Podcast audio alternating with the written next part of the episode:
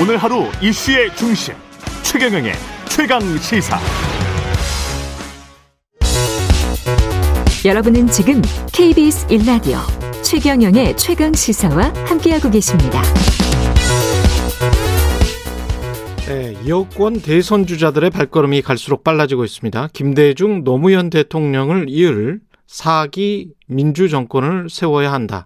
87년 체제를 종식하고 21세기에 맞는 혁신 성장 시대를 열어가야 한다. 노무현 정부 첫 국정 상황실장을 지낸 노무현의 오른팔 더불어민주당 이광재 의원이 어제 광주 방문해서 대선 출마 뜻을 밝히며 출마 선언 초읽기에 들어갔는데요.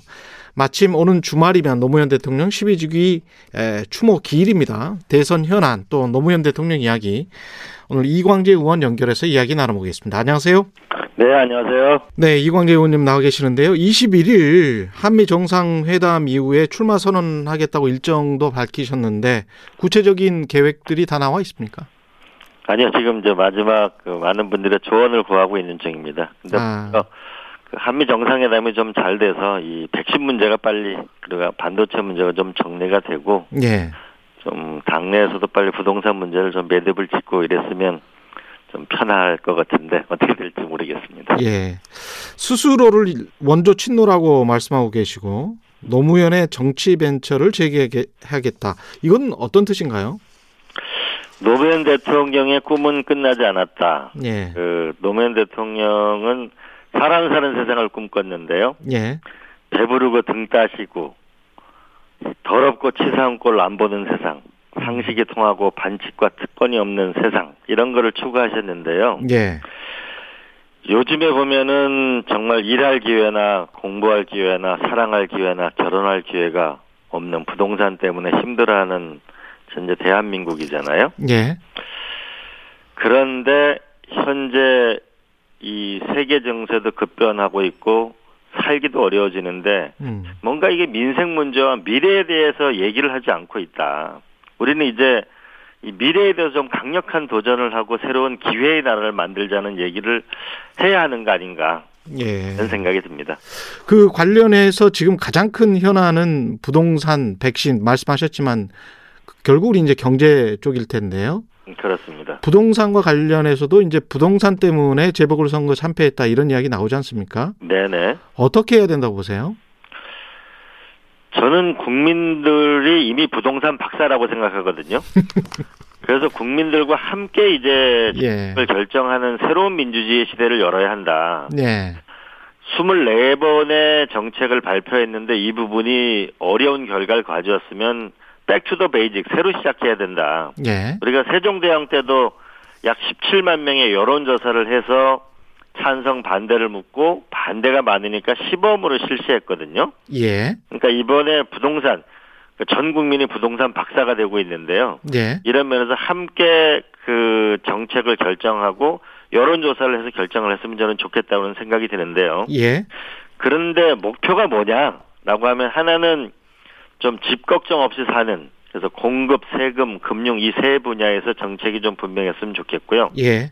또 한편으로는 옥탑방이라든지 반지하, 고시원에 사는 이 청년들하고 연세 드신 분들의 이 최소 주거 조건은 뭔가 근본적으로 바꾸는 것도 함께 얘기가 돼야 음. 내집 마련도 있지만은 최소한의 이 주택에 사는 어려운 이웃도 함께 문제를 해결하는 측면이 있어야 국민들이 더 따뜻해지지 않을까 싶습니다.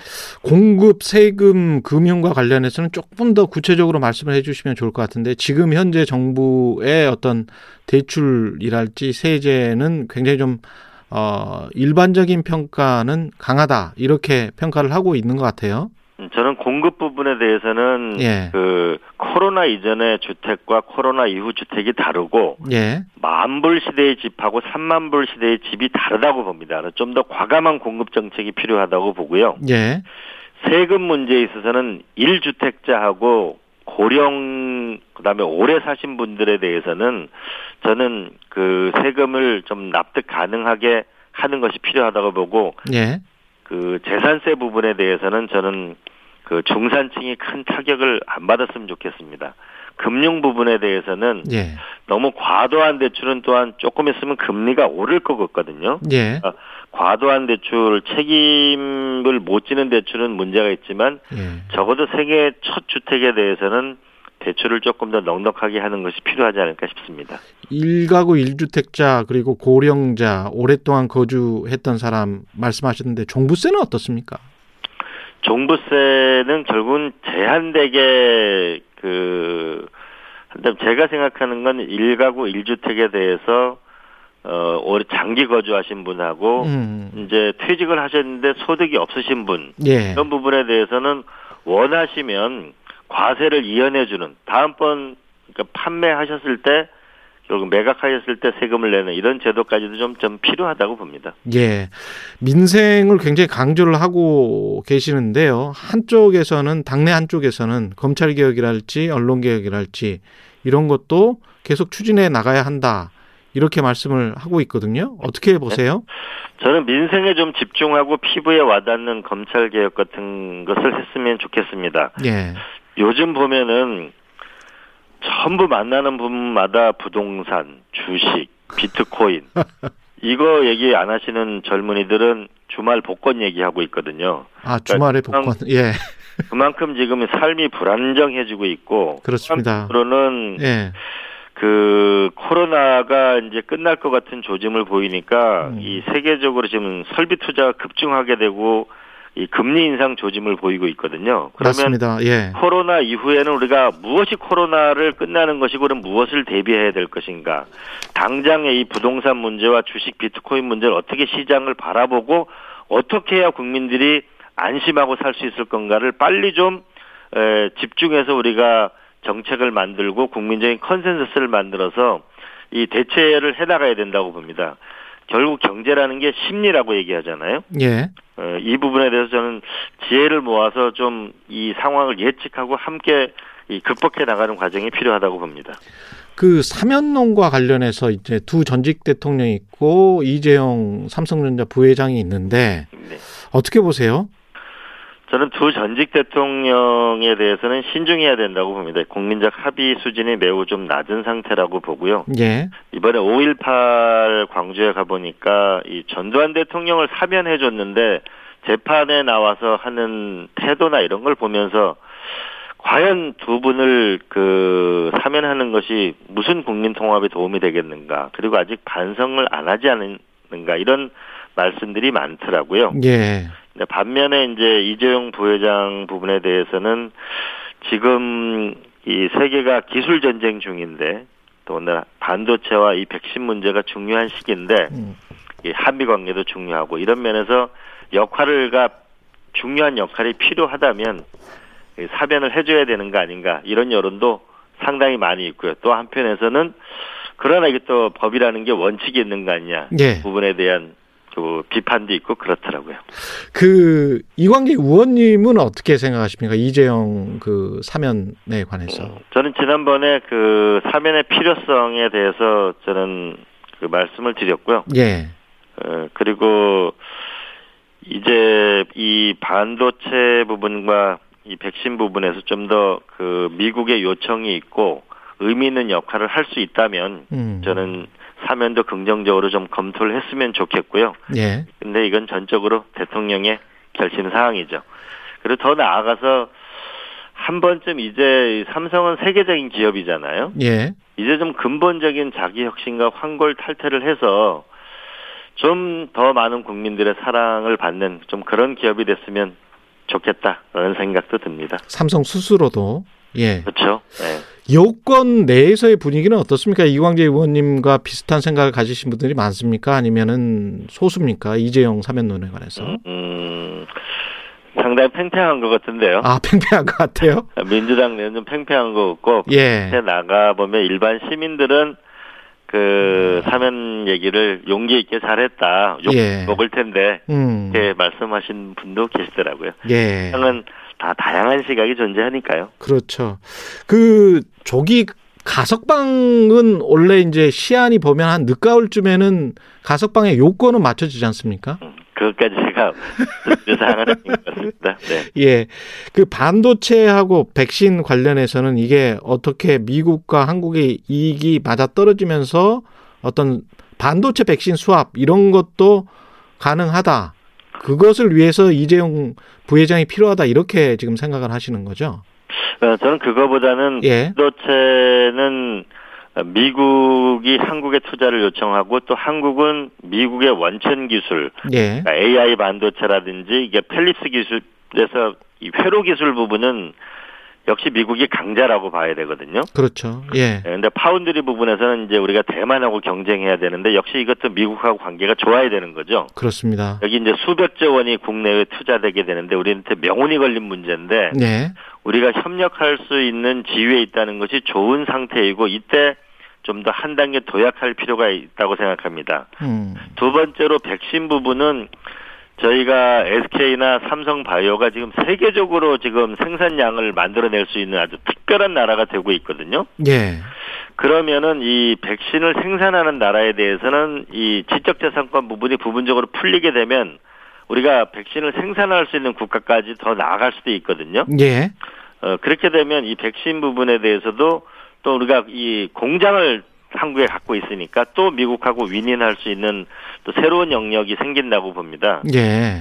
그런 면에서 그 지금 세계는 기술 전쟁이라고 하면 하나가 반도체고 하나가 백신인데 예. 이런 면에서 한국과 미국과 협력할 수 있는 좋은 토대가 마련되고 있다는 건 의미 있는 일이고 여기서 한국이 좀 확실한 역할을 해서 좀 이제 국민들이 이번 코로나를 겪으면서 정말 굉장한 자부심을 가졌잖아요. 예. 만약에 이번에 치료제나 백신이 한국에서 나왔으면 아마 한국 국민들의 사기가 아마 세기를 찔렀을 겁니다. 아마. 그랬겠죠. 예. 네.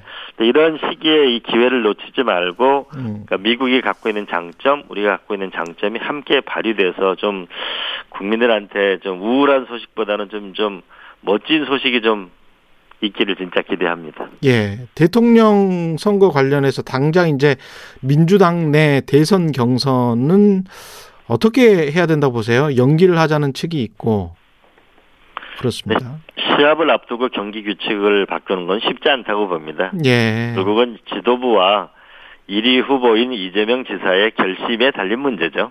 아, 지, 지도부와 1위 후보와의 결심이다. 달린 문제죠. 예. 경기 규칙을 바꾸기 쉽지 않겠죠. 예. 그리고 경기 규칙이 그대로다라고 하면 그, 거기에 또 응하실 생각도 아, 당연하죠. 있고요. 예. 당연하죠. 그 항상 저는 정정당당할 때 미래가 있는 거라고 생각합니다. 근데 지금 현재 지지율만 놓고 보면 1강 2중 뭐 이렇게 이야기를 하잖아요. 민주당 내에서는. 음, 그렇습니다. 예. 근데 그 2중 안에 지금 안 들어 있으신 거잖아요. 네, 저는 예. 결국 이 지지율이라는 게 국민의 마음인데요. 예. 겸손하게 최선을 다할 생각입니다. 근데 다만 국민 지금 미래를 이야기하는 사람이 없지 않습니까? 예. 20대, 30대가 역사의 전면에 등장하고 그러기 위해서 역동적인 50대의 리더십이 필요할 텐데요. 예. 그런 면에서 이재명 지사와 제가 저는 경선을 하는 것이 역동적이지 않을까 싶고요. 아. 또 하나 문제는 경제인데 예. 경제에서 결국은 일자리와 복지가 핵심인데 일자리는 4차 산업혁명에 맞는 이 기술혁명을 우리가 이끌 수 있는가라는 부분에서 과연 이재명 지사하고 저하고 누가 더 잘할 수 있을까요? 음. 또 하나는 그 외교 문제인데요. 예. 그 문제에서 미국과 중국에서 우리가 당당한 국익을 지켜나가면서도 또 한편으로는 균형과 안정적인 외교를 만들어야 되는데 예. 그런 면에서는 이재명 지사하고 저하고 어떨까요? 음. 마지막으로는요. 예. 이 대한민국 어떻게 보면 지금 남남 내전과 같은 거대한 분열 상황인데 이 통합을 일어나야 저는 앞으로 나갈 수 있다고 보는데 그 통합의 부분에 있어서 이재명 지사와 저와 누가 더 잘할 수 있을까요? 저는 한번 국민들이 판단해 주시고 저를 도와주시면 음. 지지도는 곧 올라가지 않을까요? 지금 말씀하신 네 가지 내용이 아마 오늘 프로그램에 나오신 이유인 것 같아요. 가장 하고 싶어 하시는 말씀을 지금 다 하신 것 같은데 네. 다른 대권 후보들 지금 잠재적으로 윤석열 전 검찰총장 같은 경우에 이제 지지율 1, 2를 다투고 있지 않습니까? 네네. 어떻게 평가하세요? 저는 김동연 부총리 그 하고 교감해서 아 교감을 하고 계십니까, 김동연 부총리? 이 한국에는 아무도 미래에 대해서 얘기를 하고 있지 않는 것이 이게 한국 사회의 위기다. 예, 그리고 이 한국 사회의 기존의 산업화 민주화 이 거대한 기득권을 깨야만 음, 그래야 20, 30대와 중산층과 서민이 살아난다. 음, 저는 그런 면에서 우리 사회가 어떤 사람 중심보다는 예, 무엇을 해결할 건가라는 좀 강렬한 열망을 갖고 이 문제를 대처하는 게 저는 좋지 않을까 이런 생각이 저는 듭니다. 그 음. 지지율 1위, 2위, 3위라고 하는 것은 항상 변동되는 거잖아요. 예, 그러니까 사람으로 쏠려댕기는 건 결국은 축구공 하나를 가지고 이리저리 쏠려댕기는 축구하고 똑같습니다. 예, 저는 국민 여러분들께서 대한민국의 어떤 무슨 과제를 해결해야 되는가 미래로 나가야 하는 거 아닐까요? 통합으로 가야 하는 거 아닐까요? 라는 그런 과제를 놓고 어, 자꾸 생각하면 음. 어, 좀 더 그 쉬워지지 않을까 싶습니다. 지금 말씀하신 것 중에 두 가지 굉장히 중요한 말씀을 하셨는데 산업화 민주화의 거대한 기득권 세력을 깨야 된다. 이거는 그 민주당 내에 관한 비판도 포함되어 있는 것 같고 그다음에 김동연 전 부총리와 이 꾸준하게 어떤 교감이 있으신 것 같네요. 첫 번째는 그 저도 제 스스로가 그 민주화 운동을 했지만 저도 제가 시대에 뒤떨어진 거 아닌가 정말 매일매일이 두렵거든요. 예. 얼마 전에 그 네이버의 제페토라는 데서 블랙핑크 거기서 아바타 사인회를 했는데 5천만 명이 모여서 했거든요. 지금으로 뭐 상상할 수 없는 일이 지금 벌어지고 있거든요. 예. 이 새로운 기술 혁명가 20대, 30대가 저희를 바라볼 때는 낡았다고 보는 거거든요. 기술에 대한 이해- 이해와 시대에 뒤떨어졌다고 보는 보기 때문에 저희가 지금 비판받는 거거든요. 그렇습니다. 예. 예, 그런 면에서 그 산업화와 민주화에 빛나는 업적도 있었지만 이제 다음 세대를 향한 이제 디지털과 그림 요즘에 경영에서도 ESG가 완전히 과거에는 상상할 수 없는 가치 기준이 지금 새로운 기준이 되고 있지 않습니까? 예.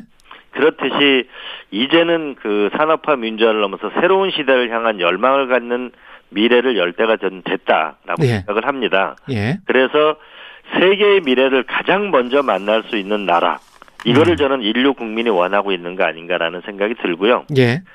김동연 부총리하고는 교감을 하고 있습니다. 음. 음. 그래서 김동연 전 경제부총리가 국민의힘으로 갈 일은 없을 것이다 이렇게 쓰신 거예요? 어 그거는 김동연 부총리 스스로도 음. 그 어, 저는 문재인 정부 초대 부총리라고 말씀을 하셨고 저한테 예. 말씀하실 때도 사람이 살아가는데 신의가 중요하다라는 말씀을 하시더라고요. 예. 그래서 어떻게 보면 김동연 부총리는 그 민주당이나 이광재 의원과 함께 할 수도 있다 그런 말씀이십니까? 그러면? 그건 더 두고 봐야 될 일이죠. 알겠습니다. 결국 시대의 과제를 해결해 나가는데 결국은 정치인들이 거기에 쓰여지는 도구잖아요. 그렇죠. 우리는 정치인들을 이 결국은 이 국민들을 이용해서는 안 되는 거고 결국 국민들이 정치인들을 이용하는 도구로서는 전 그런 세상이 와야 국민들이 편해질 거라고 생각합니다. 예. 그 마지막으로요. 노무현 전 대통령 첫 국회의원 시절에 보좌관이셨고 그때 23세셨습니다. 네. 예. 23일이면 어, 노무현 대통령 또 12주기인데 어떻게 보세요? 지금 노무현의 정치 벤처를 재개하겠다라고 선언하시면서 대통령 출마를 하시는 건데. 저는 그 노무현 대통령의 문제를 해결하는 그 집념 같은 것이 많이 배우게 되는데요. 예. 반기문 총장 유엔 사무총장 때 일이었습니다. 예. 당시 김선일 피납 사건이 생겨가지고 그랬죠. 김은 외교부 장관을 쫓아내라 사표내라 무슨 유엔 사무총장은 온갖 비난이 쏟아졌습니다 야당으로부터 예. 그때 노무현 대통령이 청와대로 저를 부르셨습니다 그러면서 하시는 말씀이 이번 기회에 그 유엔 사무총장을 반기문 외교부 장관을 지키지 못하면은 유엔 사무총장은 자리는 날라간다 욕은 내가 먹을 테니까 반, 반기문 외교부 장관을 지켜라 이렇게 말씀하시더라고요. 예. 그래서 결국은 우리가 많은 얘기보다는 그 대통령이 요금 먹더라도 문제를 해결하는 그런 것이 지금 대한민국의 절실한 리더십이 필요한 게 아닌가 싶고요.